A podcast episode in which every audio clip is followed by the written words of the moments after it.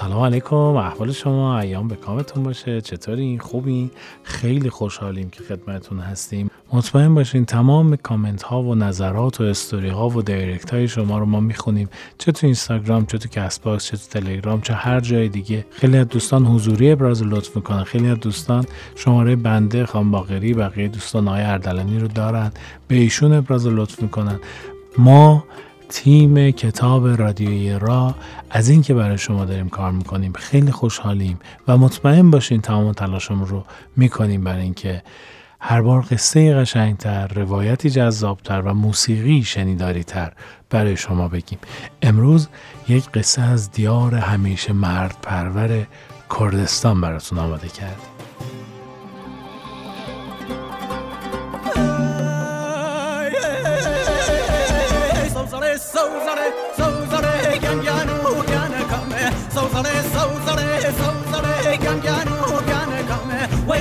من كوو أردا خم سوزلة سوزلة ينجانو يانكم وما لتشكوه كالي وكالي شوان كالو إماشي الكم وأو وأو وأو وأو وأو وأو واي أردا سودا سماري ناري ناري ناري ناري ناري ناري يو هنجيرة رشو شيرين ومخا درمان جوانو بيرة رشو شيرين ومخا درمان جوانو بيرة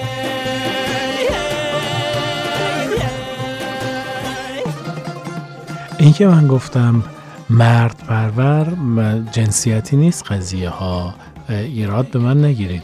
مرد رو به مسابه یک صفت در نظر گرفتیم. مردی فتوت جوانمردی انسانیت. چه بسا نرینه هایی که مرد نیستن و چه بسا زنهایی که بسیار در قامت یک مرد درخشیدن.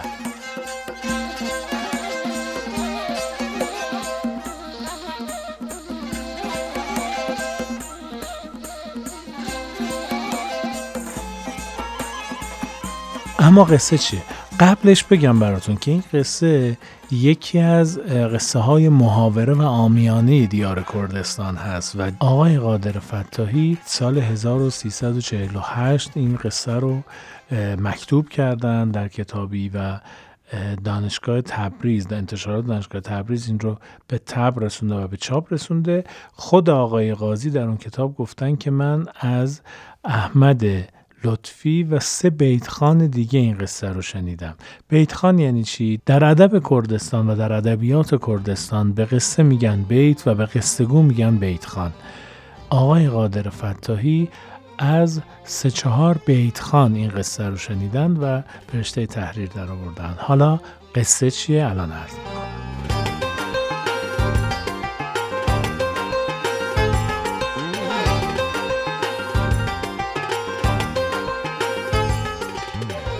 ماجرا در مورد خانواده خانات یک ایل هست در کردستان که دو برادر هر دو با هم خان اون ده بودن و خان اون شهر بودن و خان اون دیار بودن. یکی از این برادرها اسمش بوده جهانگیربگ و دیگری اسمش بوده مامهرش.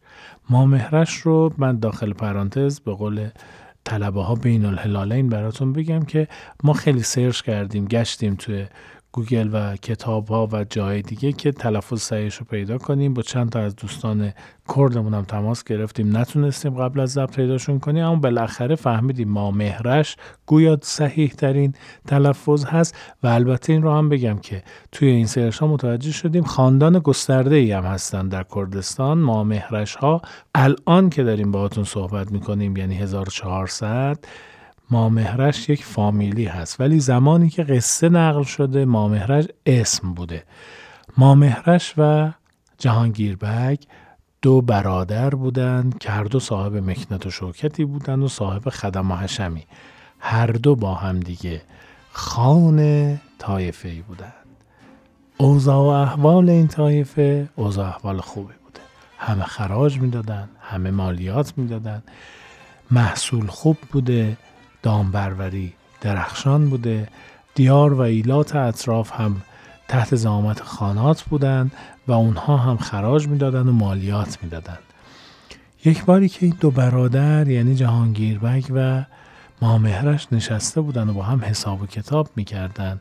خراج رو حساب می‌کردن. این چقدر داده اون چقدر داده الان چقدر تو خزانمون پول و این حرفا. و می‌دیدن آقا خیلی اوضاع احوال خوبه کاروبار سکه است و همه چیز هم آرامه. مخالفی هم ندارن اپوزیسیونی هم ندارن ناراحتی هم ندارن. کسی هم گیری نداره. دهات اطراف هم معارضی ندارن. و همه چیز خوبه. نشعگی این حال خوب جهانگیربگ رو به فکر میندازه و به برادرش مامهرش میگه که داداش بیا یه کاری کنیم. این شوکت و مکنت و قدرت در خانواده ما و در خاندان ما موروسی بشه. مامهرش میگه که ایده خیلی خوبه ولی چطوری این کارو بکنیم؟ میگه ما هر دو فرزند داریم. من شور محمود رو دارم و تو مرزینگان رو. این دوتا رو به عقد هم در بیاریم. میگه داداش اینا خیلی کوچیک نیستن. میگه باشه عقدشون می‌کنیم دخترم و پسرمو به هر حال چه از من چه از تو قدرت اگر بخواد موروسی منتقل بشه به یک خانواده منتقل میشه. و اینها چون تضاد منافع ندارن قدرت رو در خودشون نگه میدارن و بعد از ما هم قدرت در خاندان ما میمونه. ما مهرش میگه که برادر کی بهتر از شور محمود تو؟ حتما پسری که در دامن تو بزرگ بشه شور بار میاد و حتما می‌تونه مرزینگان رو خوشبخت کنه. من موافقم. چه فکری بهتر از این؟ جشنی می‌گیرن بساط عیش و نوشی راه میندازند و این دو خانواده وصلتی با هم می‌کنن که عروس و دوماد طفل صغیرن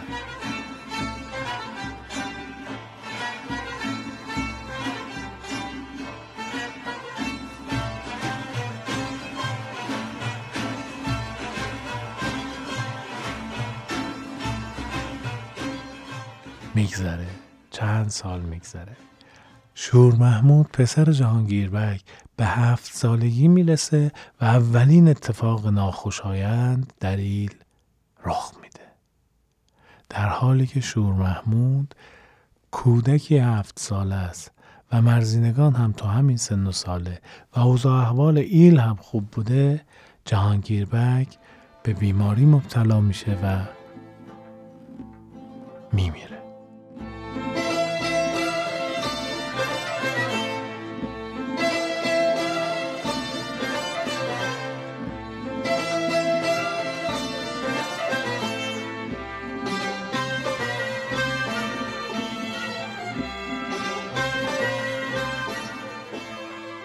مامهرش طوری شور محمود رو زیر پر و بال خودش می‌گیره و آموزشش میده که گویی پسر خودشه. مهر مرزینگان و شور محمود هر روز به هم بیشتر میشه و هر روز اوضاع و احوال طایفه بهتر میشه. همه چیز داره خوب پیش میره دوران جوانی شور محمود می‌رسه. شور محمود در حالی جوان شده که به قول ادبیات کردستان مرزینگان بلند قامت و سایه گردن شده. من اگر بخوام به مردم کردستان حسادت بکنم به دو چیزشون حسادت خواهم کرد. قطعا. یک به اسمهای فوقالعاده زیباشون. دو به زیبایی بینهایت دخترانشون. مرزینگان به غایت زیبا بلند قامت سلحشور و فاضل شده. از این طرف شور محمود پسری. قد بلند قوی هیکل محبوب در قبیله و محترم و معدب بار اومده. در جنگ ها در کنار مامهرش قرار می‌گیره. بعضی وقتا به کشاورزی می‌پردازه بعضی وقتا دامداری می‌کنه بعضی وقتا خراج جمع می‌کنه مالیات می‌گیره از اهل ده و بعضی وقتا هم در کنار مامهرش میشینه و درس سیاست و مهتری یاد می‌گیره. همه چیز داشته. خوب پیش می‌رفته در این قبیله. یه روز مامهرش به ایوان کوشک خودش میاد و می‌بینه اهالی قبیله رعیت ها چقدر احترام می‌ذارن به شور محمود. چند باری حرف از شور محمود می‌زنه می‌بینه چقدر در دل اهل خانه خودش جا پیدا کرده. این اتفاقات باعث میشه که مامهرش کمی ترس به دلش بیفته. حالا دیگه کمی هم پا به سن گذاشته دست به اساتر شده نگرانتر شده محافظ کارتر شده با خودش فکر می‌کنه اگر شور محمود سوء قصدی به من بکنه و کودتا کنه برای تاج و تخت من من یارای مقاومت دارم. نه تنها در برابر قدرت و سلحشوریش تا به مقاومت ندارم بلکه اگر شور محمود بشور علیه من چقدر مورد اقبال بقیه قرار می‌گیره. اینها ترس به دل مامهرش میندازه و مامهرش شروع می‌کنه فکر کردن به اینکه چطور این سوء قصد شور محمود رو خونسا کنه. از ترسش با هیچ هم صحبت نمی‌کنه و مشورت نمی‌کنه و نمیگه چه بسا اگر مشورت هم می‌کرد همه حرف او رو تایید می‌کردن. همه می‌گفتن که همینطوره. او با این قدرت و محبوبیت اگر که علیه شما کودتا کنه بسیار بیشتر از شما اقبال می‌گیره.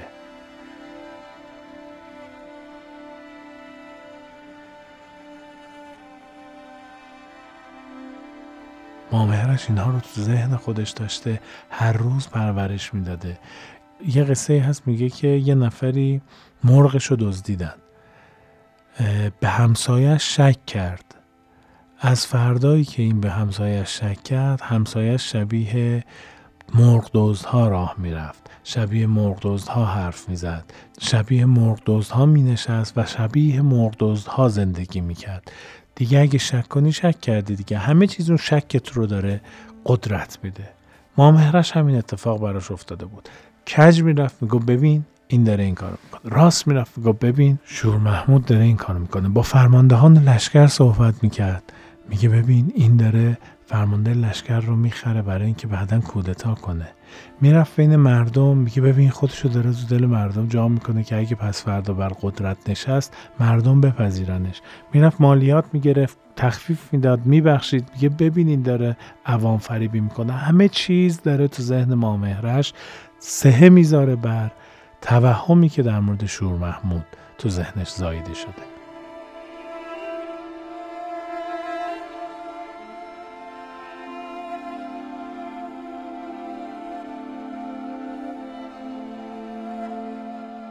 یه روز شور محمود میگه که امو جان ازن دیدار می‌دید؟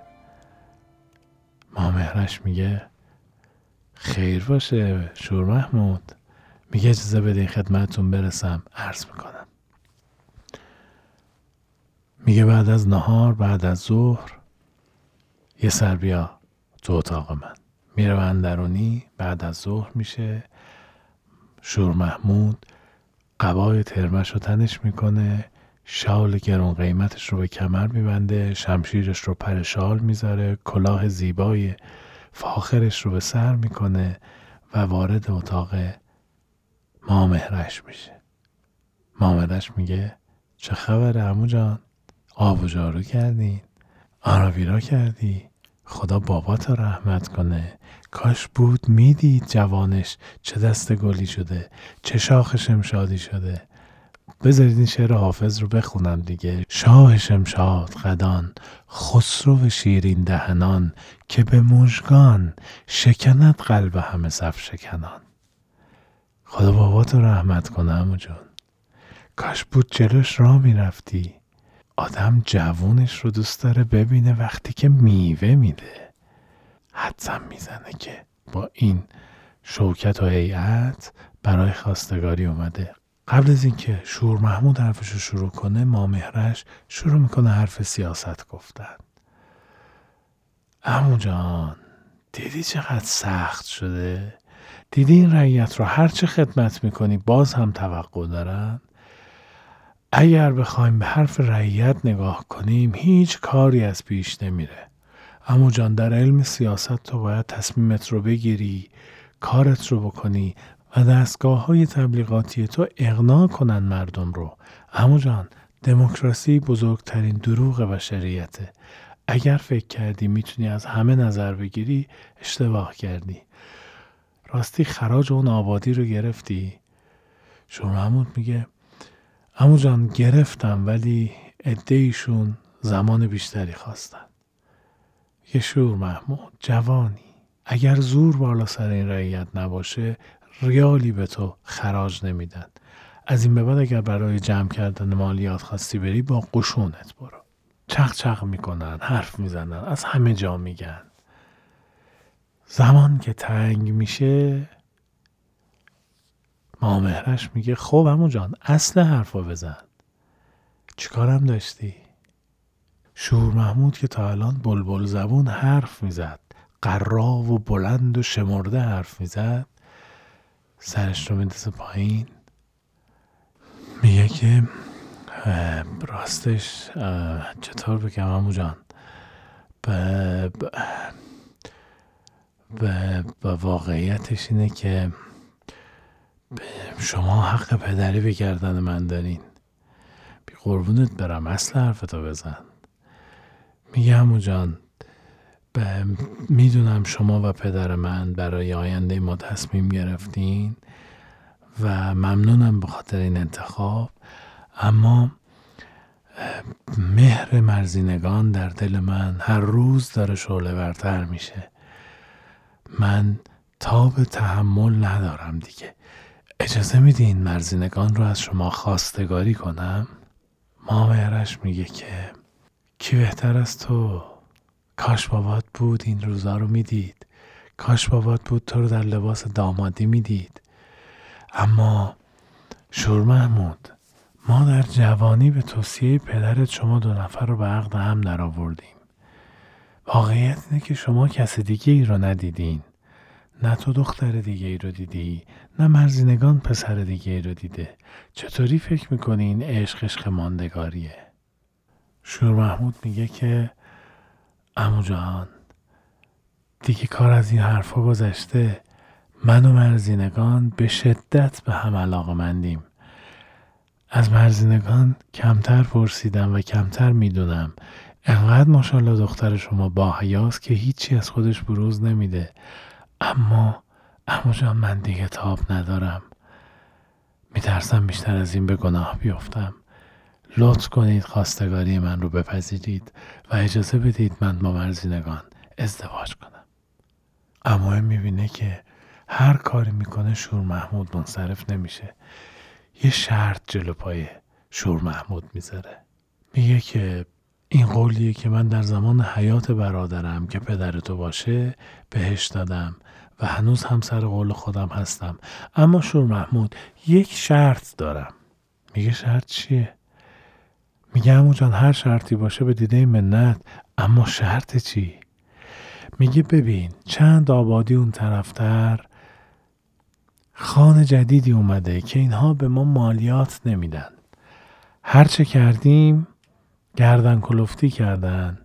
ما رو به رسمیت نمی‌شناسن. به شکوه و جلال ما قائل نیستند و از طرفی تهدید هم می‌کنن. اخبار به من رسیده که اینها دارن یارگیری می‌کنن و با چند آبادی وارد مذاکره شدن اونها رو متحد کنند و به جنگ ما بیان و همه چیز رو در هم بپیچن. شور محمود آرامش این ایل در خطره. شرط رسیدن و وسال تو به مرزینگان. جنگیدن با اون آبادی و شکست دادنشون هست و گرفتن خراج از اونها.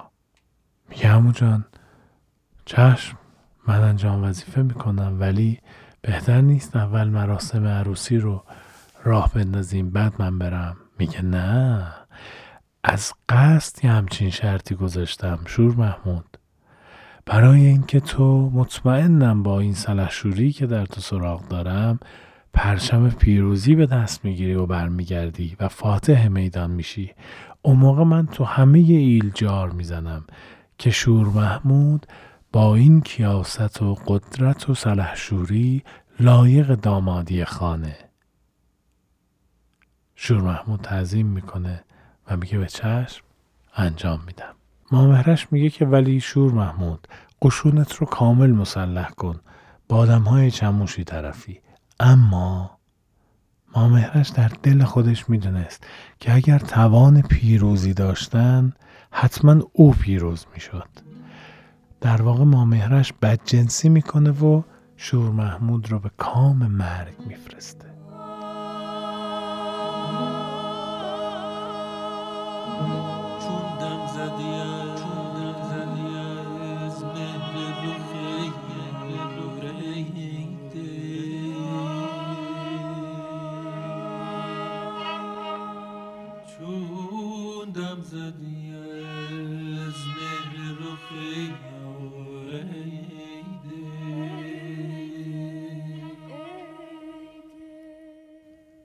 شور محمود از پیش ما مهرش میاد بیرون مرزینگان میاد جلو میگه شور محمود گفتی؟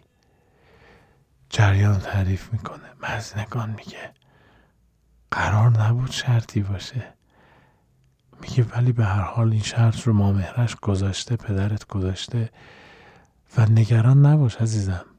پیروز برمیگردم فاتح برمیگردم قول میدم بهت. مرزینگان پیش پدرش میاد میگه بابا این چه کاری بود کردی؟ چرا ما مهرش رو فرستادی به جنگ؟ اگر تو این جنگ کشته بشه چی؟ این همه فرمانده داری تو این همه قشون داری. چرا این کار رو دوش شور محمود گذاشتی؟ ما مهرش شروع می‌کنه با مرزینگان حرف زدن و میگه که اگر پیروز برگرده که پوزش رو میدیم. اگرم برنگرده که تو چرا می‌خواستی با یک مرد ترسو ازدواج کنی. خلاصه چند روزی میگذره. شور محمود 900 مرد جنگی رو آماده جنگ می‌کنه. ساز و برگ جنگ رو آماده می‌کنن. به ما مهرش میگه امو جان اذن بدید لشکر ما آزم جنگ میشن. ما مهرش جشنی می‌گیره و بدرقه می‌کنن تبل می‌زنن دف می‌زنن. گوسفند قربانی می‌کنن اسفند میسوزن و آب پشت سر قشون میریزن. و بغل می‌کنه شور محمود رو میگه مطمئنم که با اراده ای که در تو هست و با قدرت عشقی که در دل داری حتما پیروز برمیگردی. در حالی که ماه مهرش به هیچ کدوم از این حرفها اعتقاد نداشت. قشون حرکت می‌کنن و مرزینگان چند قدم در کنار اسب با شور محمود حرکت می‌کنه. شور محمود با چشمش میگه نگران نباش پیروز برمیگردیم. و مرزینگان میگه نور دو دیده منی دور مشو چشم من. لبخندی می‌زنن. شور محمود اسب رو هی می‌کنه و حرکت می‌کنه. رفتن سوار کولی با خود تو را نبرده.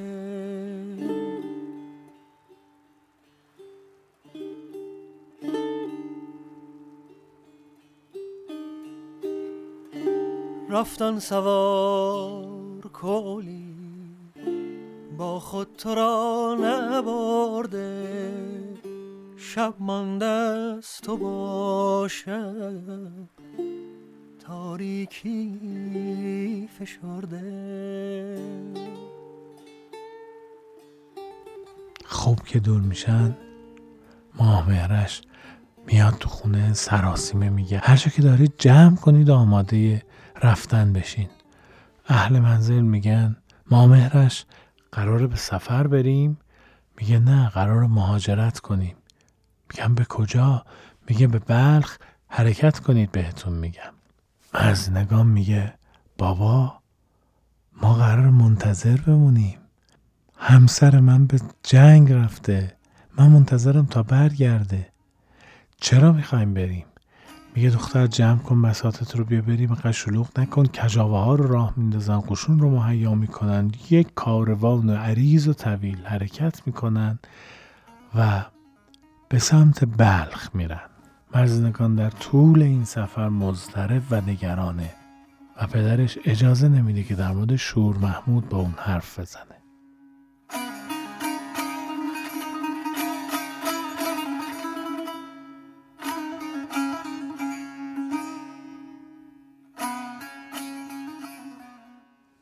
کاروان مامهرش به سمت بلخ حرکت می‌کنن. و در راه به رودخانه پرابی می‌رسند که پل معلق خطرناکی روشه. چرا میگم خطرناک؟ برای اینکه پلهای خطرناک معمولا پلبان داشتند و این پل هم در نزدیکیش کلبه ای بود که پلبان در اون کلبه زندگی می‌کرد. به رودخونه که می‌رسن دستور میده که اتراق کنن خستگی در کنن چیزی بخورن و با پلبان مذاکره کنن. مامهرش پلبان رو صدا می‌کنه میگه چطوری از این پل بگذریم؟ پلبان میگه که قربان اگر که سربازان شما با کجاوه روی پل بیان تضمین نمیدم پل سالم بمونه. ولی اگر کجاوه رد شه بعد محافظین شما رد شن احتمال اینکه سالم از پل رد بشید زیاده. توافق می‌کنن قرار میشه که اول کجاوه مامهرش بره بعد کجاوه همسرش و بعد کجاوه مرزینگان و بعد آرام آرام دست دسته قراولان و همراهان کاروان از روی پل رد شن. توافق که می‌کنن مامهرش میگه که دوستان منو با پلبان تنها بذارید. همه که بیرون میرن میگه پلبان خوب منو می‌شناسی؟ میگه قربان آوازه شما به گوش ما رسیده. میگه من خان بدی بودم براتون. میگه والا چرس کنم. نه انقدر را بد نبودین. میگه خراج اضافه ازتون گرفتم. میگه بالاخره که گرفتین ولی حالا اینکه منصفانه بود یا نه به نظرم منصفانه بود. حالا جلوی خان مگه تو می‌تونی ارزندام کنی؟ مامرش میگه که اینها از پختگی من میاد. من سالهاست که خان این قبیلم اما اگر جوانکی به جان من سوء قصد کنه و بر مسند خانی بنشینه با خامی که در او سراغ دارم به نظرت خان خوبی خواهد بود؟ میگه اگر میگین خامه که نه دیگه میگه جوانی که سودای ثروت و قدرت و مکنت در سر داره حتما به شما فشار میاره برای اینکه مالیات بیشتری بگیره میگه بله قربان. میگه از نعمت حضور من بی بهره میشید. میگه حتما همینطور جناب خان. اما چه این حرفا داریم به من می‌زنین. یه واقعیت اینه که برادرزاده من و ماجرا رو تعریف می‌کنه. میگه که او قصد داره علیه من کودتا کنه و بر قدرت بشینه و وای به روزگار رعیت اگر شور محمود. ردای خانی بتنگ کنه. میگه خب من چه کار از دستم برمیاد؟ مامهرش میگه که توقع داشتیم قشون ما شکست بخوره ولی آنطور که خبردار شدیم شور محمود فاتح میدان شده. انقریب به ایل برمیگرده و وقتی که ببینه ما نیستیم حتما به سمت ما میاد. پلبان اگر شور محمود اومد به او بگو. مرزینگان در غم دوری شور محمود خودش رو از روی این پل پرت کرد و در این آب غرق شد. پلبان میگه قربان قربان از من نخواین دروغ بگم. یه کیسه سکه پرت می‌کنه جلوش. بی البته دروغ مسلحت انگیز بهز راست فتنه برانگیز اما من نهایتا می‌تونم بگم شما رو ندیدم. نمی‌تونم بگم مرزینگان خودشو کشت. در مورد جون آدم که دیگه نمی‌تونم دروغ بگم. مامهرش یه کیسه دیگه سکه میندازه جلوش و میگه بست هست. بگه بله قربان. حتما حق با شماست. اگر شور محمود رسید همه ی حرفهای شما رو مو به مو به او خواهم گفت. عیشی می‌کنن و چند ساعت بعد از روی پل رد میشن و میرن. از طرف شور محمود با اون حس و حالی که داشته با اون تشنگی که برای مرزینگان داشته جنگ رو پیروز میشه و برمیگرده به ایل. می‌بینه اه هیچ نیست توی ایل. میگه آقا چه خبره؟ کجا رفتن؟ میگه قربان رفتن سفر. میگه من توقع داشتم الان اینجا آزین ببندین قربانی کنید آب و جارو کنید. قشونتون پیروز از جنگ برگشته. شما بدون اینکه از ما استقبال کنید رها می‌کنید و میرید. میگم ما چرس کنیم قربان. جناب مامهرش این تصمیم گرفته بودن. میگه مرزنگان چی؟ مرزنگان هم رفت. میگن جناب شور محمود بله دیگه خانوادگی رفتن. امو جان. این چه کاری بود کردی با من؟ تو مگه من ای بابا. نکنه. بلایی سرشون اومده اینا نمیگم به من. آخه دلیلی نداشت برای رفتن اینا. ای وای. شامدم درون تو پارسی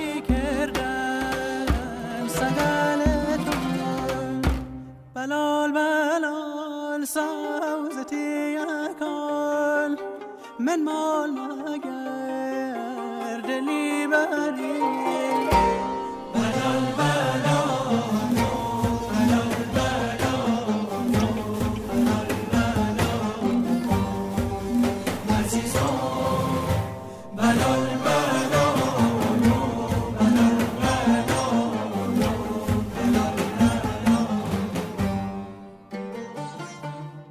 دستیارش رو صدا می‌کنه میگه که بگو خوشون ولو نکنن خودشون رو جمع کنیم می‌خوایم بریم بلخ.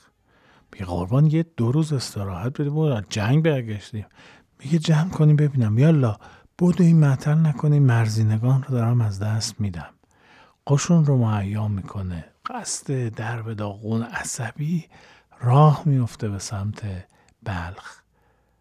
تو راه؟ می‌رسن به همون رودخونه و به همون پل و شور محمود پلبان رو صدا می‌کنه. میگه پلبان رو صدا کنید بیاد. پلبان از همه جا بیخبر هم رشوه گرفته که به اینها دروغ بگه و بگه مرزینگان خودش رو در رودخونه غرق کرده. میاد لب و آویزون قیافه ازادار به هم ریخته. میگه که بله قربان. میگه کاروانی از اینجا گذشت. میگه با چه شکوهی هم گذشت. با چه حالی هم گذشت. وقتی که اومدن اینجا همه چیز خوب بود. ولی وقتی که می‌رفتن همه چیز نابود بود. میگه چی داری میگی؟ درست حرف بزن ببینم. میگه قربان کاروانی عریض و طویل. با جلال و شکوه اومدن اینجا چند ساعتی اتراق کردن. استراحت کنند بپرسن چجوری از پل رد میشن کمی غذا بخورن نمی‌دونم چی شد. از یکی از این خیمه ها صدای شیون بلند شد. شور محمود میگه دقیق تر بگو ببینم چی شده اینجا. میگه من زن بلند قامت و سیم گردنی دیدم که اومد روی پل هرچه که دنبالش دویدن نتونستن نگهش دارن و او از روی پل خودش رو پرت کرد توی رودخونه خب چی شد؟ قربان به نظرتون چی میشه؟ رودخانه خروشان با این عمق با این سرعت آب با این شدت به نظرتون چه اتفاقی میفته؟ آب برد دخترک رو آب برد به دخترک چه خصوصیاتی داشت؟ میگه والا من که دختر مردم رو نگاه نمی کنم ولی نمی‌دونید از اون چند شبی که اینا گذشته ما هر شب داریم کابوس می‌بینیم. هر شب داریم ناراحتی می‌کشیم. دختر من الان برو ببین وضعش چیه قربان. میگه حرف مفت نزن. دختره کی بود؟ میگه اون طوری که بعد ازا گرفتن ما فهمیدیم که دختر خان بود. میگه مرزینگان؟ میگه بله بله اسمش همین بود مرزینگان. دختر مامرش. میگه چی میگی این مردی که یه نفهم. مرزینگان خودشو انداخت پایین. برای چی انداخت خودشو تو آب؟ سرش رو بندازه پایین. میگه خیلی نتونستم پرسجو کنم ولی از یکی از قشون پرسیدم. گفتن مثل اینکه در غم عشقش خودشو کشته. دنیا به سر شور محمود خراب میشه. انقدر عصبی میشه. میگه که جغد شوم بد خبر این چه خبر مزخرفی بود تو من دادی؟ بی قربان سوال کردین جواب دادم دیگه. میگه تو بی خود کردی. شمشیر رو می‌کشه و پلبان رو از وسط به دو نیم تقسیم می‌کنه. هرچه خوشونش به آقا به این بدبخت چه ربطی داشت؟ میگه هیچکی جلو نیاد. هیچکی جلو نیاد. تصور کنید شور محمود رو. بعد از یک جنگ فاتحانه می‌خواست بیاد خبر پیروزیش رو بگه ارزه و سلحشوریش رو نشون بده. با این وضعیت مواجه میشه. اموش جمع کرده کوچ کردن و الان هم می‌بینه عشقش که به خاطرش کلی مرارت و رنج و بدبختی کشیده خودکشی کرده و خودش رو داخل رودخونه انداخته. بیاین بیاین بیاین بیاین. ببندی سفت فنگتون چه برنابی چه پنتیری بیاین بریم به جنگشون بلال بلال.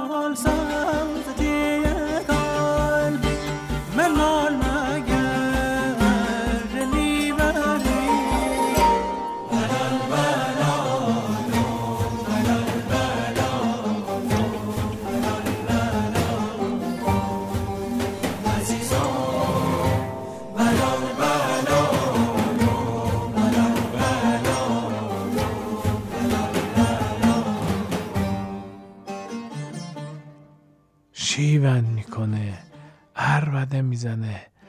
مرزینگان مرزینگان مرزینگان جواب بده. این چه کاری بود تو کردی مرزینگان هر جا باشی به تو خواهم رسید. هر جا باشی به وسالت می‌رسم و من تو رو در آغوش می‌کشم و عربد زنان و عربد زنان شور محمود خودش رو داخل رودخونه ای میندازه که هیچ وقت مرزینگان داخلش نرفته بود.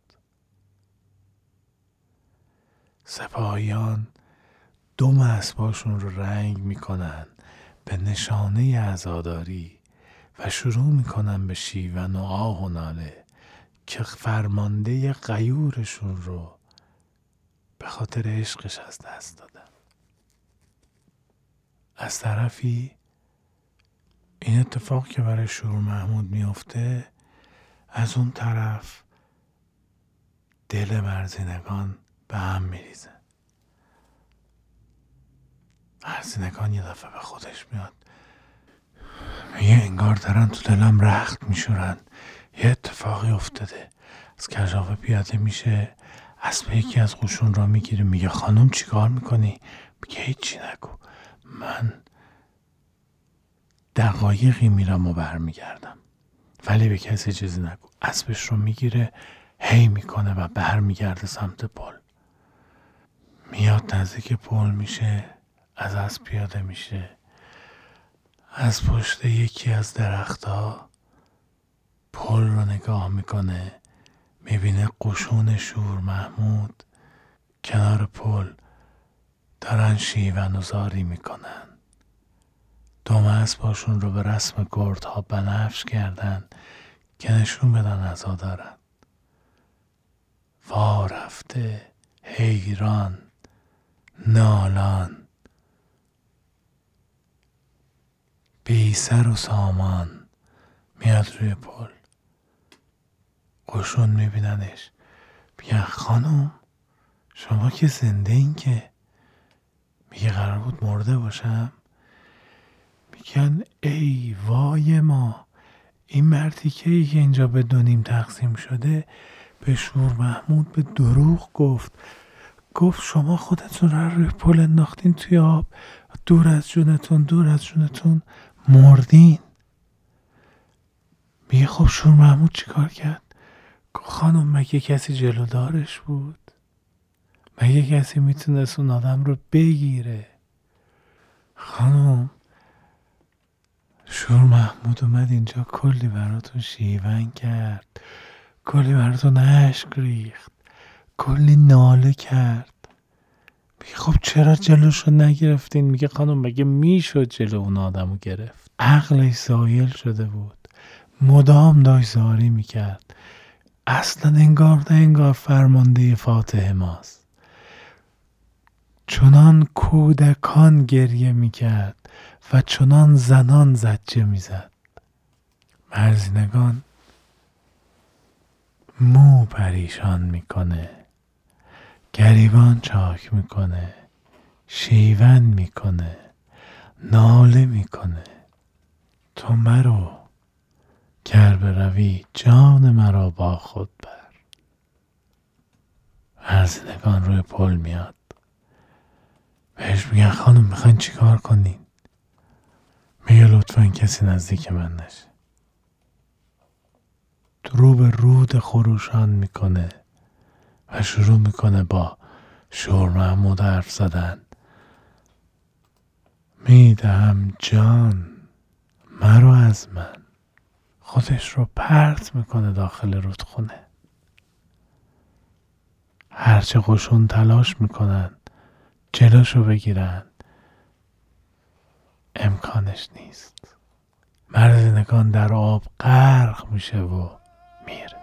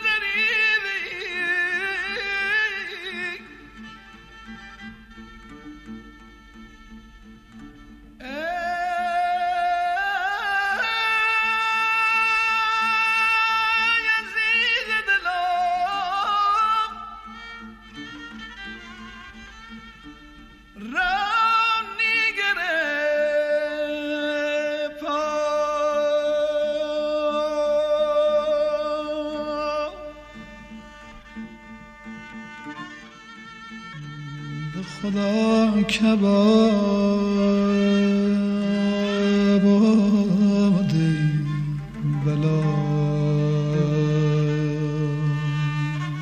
قشون همونجا اصراغ می‌کنند از طرف مامهرش متوجه غیبت مرزینگان میشه.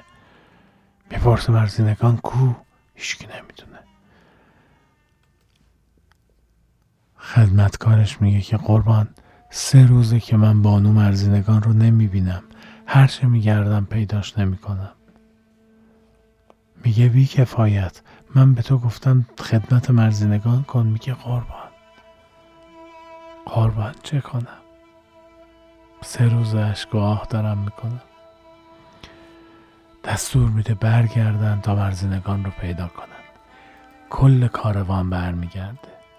به پل که می‌رسن قشون تازه می‌فهمن که مامرش همون کسی که به دروغ پلبان رو مجبور کرده به شور محمود دروغ بگه. اسیرش می‌کنن محاکمش می‌کنن و مجازاتش می‌کنن. قشون شور محمود مامهرش رو می‌کشن. چند روز بعد به رسم اهالی کردستان دهل میارن و اطراف آب دهل می‌زنن تا جنازه ها رو از آب پس بگیرن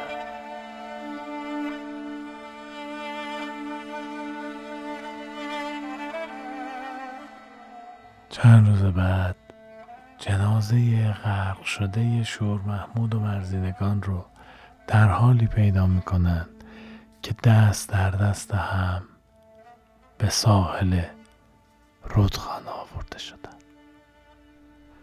کششی که عشق دارد نگذاردت بدینسان به جنازه گر نیایی به مزار خواهی آمد.